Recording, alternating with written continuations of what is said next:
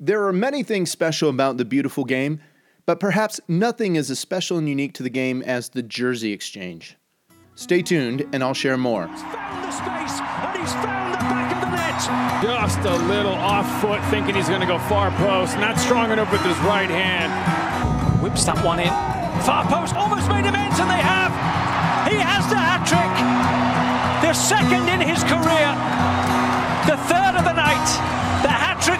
Talked about you're not going to be able to sustain that kind of pressure. To the corner. Goes towards the near post. And you're the angle. And what a goal! What a goal!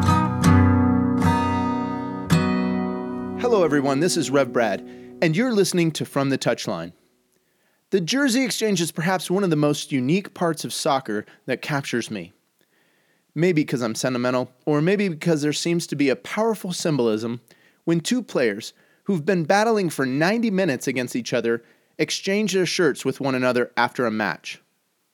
Sports writer Billy Witz, writing for the New York Times during the 2010 World Cup, shares a bit of the history of this practice.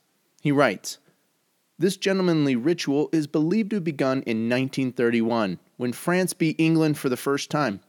The French players were so ecstatic, they asked the English players if they could have their jerseys as keepsakes. The English obliged.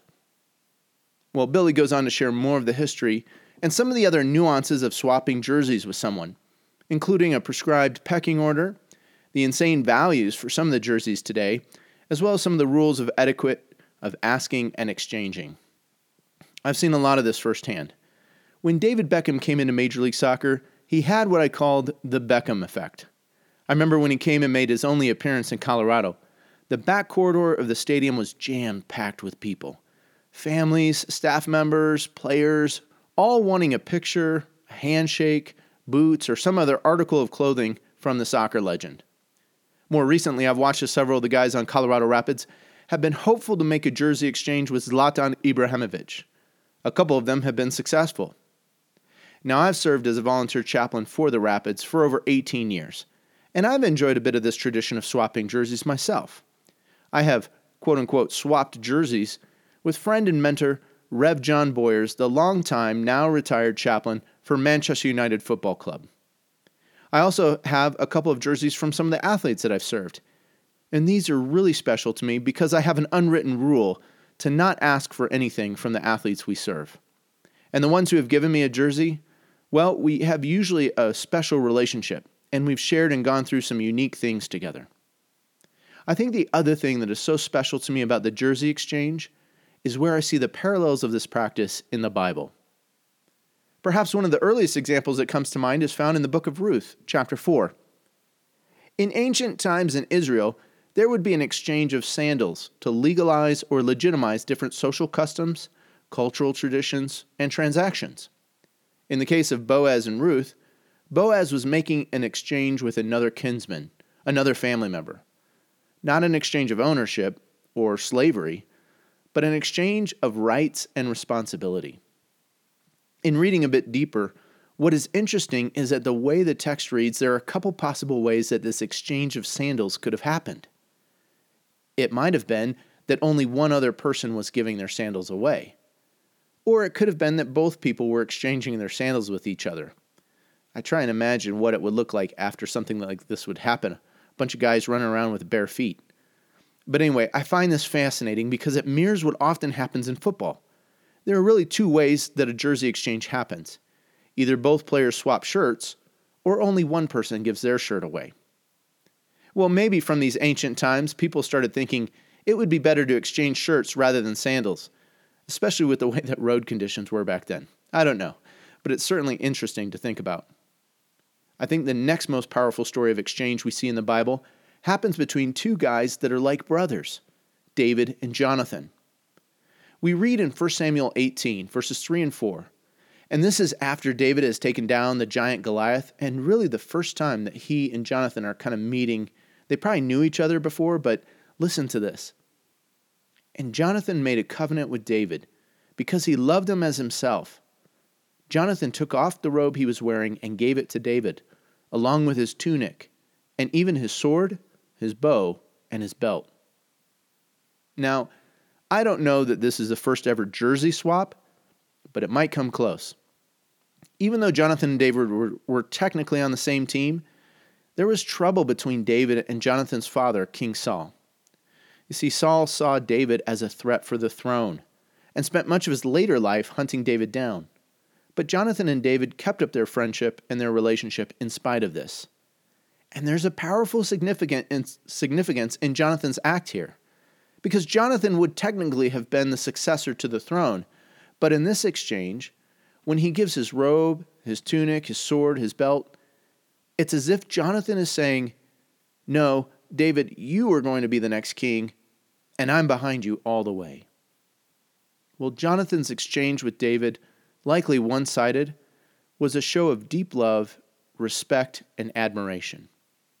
I think this mirrors much of how footballers today make jersey exchanges. The swap is made when there's a mutual, or at least a profound respect for the one we ask the jersey of. Well, any account in the Bible where we observe a sandal swap, a robe or tunic exchange, all point to the ultimate exchange, and that's the next thing I want to get into. We can begin to read about the ultimate exchange in John 1:14, where it reads, "And the word became flesh and dwelt among us, and we have seen his glory, glory as of the only Son from the Father, full of grace and truth. John here is describing Jesus, and we see that an exchange was made. Verse 1 of John 1 begins or tells us In the beginning was the Word, and the Word was with God, and the Word was God. Jesus exchanges the shirt, the jersey, the camiseta, if you will, of heaven for an earthly one. It reminds me of the words of a modern Christian song, often sung at Christmas. So wrap our injured flesh around you, breathe our air, and walk our sod. The Apostle Paul, writing to the Philippians, writes of this exchange of Jesus and his exemplary life in a different way. He shares that it's really to be an example for what the Christian is to emulate. Listen to what Paul writes in Philippians 2 5 through 8. In your relationships with one another, have the same mindset as Jesus Christ, who, being in very nature God, did not consider equality with God something to be used to his own advantage. Rather, he made himself nothing, by taking the very nature of a servant, being made in human likeness. And being found in appearance as a man, he humbled himself by becoming obedient to death, even death on a cross. Jesus makes the exchange the crown prince of heaven, God Himself, He takes on the nature, the human likeness, the appearance, and physicality of humanity. He makes the ultimate exchange. We, though, are a bit different. As fallen people, we struggle to make a good exchange. In fact, we often do the opposite. We exchange the glory, the glory of God, the glory that we have, the glory as being made in the image of God, the imago Dei. We exchange that glory for something lesser, something more base. The psalmist writes in Psalm 106 of how God's people exchange God and his glory for the image of a bull which eats grass. We, we read elsewhere in Romans chapter 1 of humanity's propensity to exchange the glory of the immortal God for images made to look like mortal man and birds and animals and reptiles. From that same text, Paul challenges us because we exchange the truth of God for a lie, and we worship created things rather than the created. there are other examples in the Bible too, simpler ones. Remember the elder brother Esau? He exchanges his birthright for a bowl of soup just because he's hungry. Time and time again, we come out on the wrong side of the exchange. It's like we've just played in the most difficult match of our lives against the greatest player on the greatest team, and we walk up and ask to exchange our jersey with the kit man. But it doesn't have to be this way. Paul writes to the church in the area of Galatia, people who were constantly coming out on the wrong side of the exchange, and he tells them in Galatians 3 26 through 29. So in Christ Jesus, you are all children of God through faith.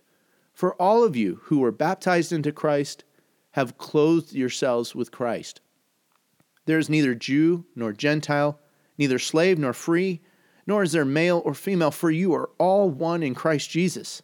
If you belong to Christ, then you are Abraham's seed and heirs according to the promise. For those who have been clothed with Christ, for those who have figuratively exchanged our jersey with Him, there's an inheritance, a promise, a future. And if you've made this exchange, there's a call for us, a, a, way to live life differently, to clothe ourselves with Christ. And this exchange, our sinfulness for Jesus' righteousness, is what in the end allows us to stand before God and be accepted. My friend, take a moment. Look on your wall. What is the most famous jersey you have hanging there? What is the best jersey swap you ever made? Have you made that one with Jesus? Your life for His? It is the best and most important exchange you could ever make. Let me close with a prayer. Jesus, let us come and exchange our life jersey with you. Take our dirty, soiled shirt, ripped and torn as it is, worthless as it is. In repentance, please forgive us of the fouls, the dirty play, the way we've played the game. Exchange and clothe us with your shirt of righteousness, so that we might stand before Almighty God and be counted as one of your team, as one of your sons and daughters. Hear this prayer. Make this exchange with me. Amen. This is Rev coming to you from the touchline.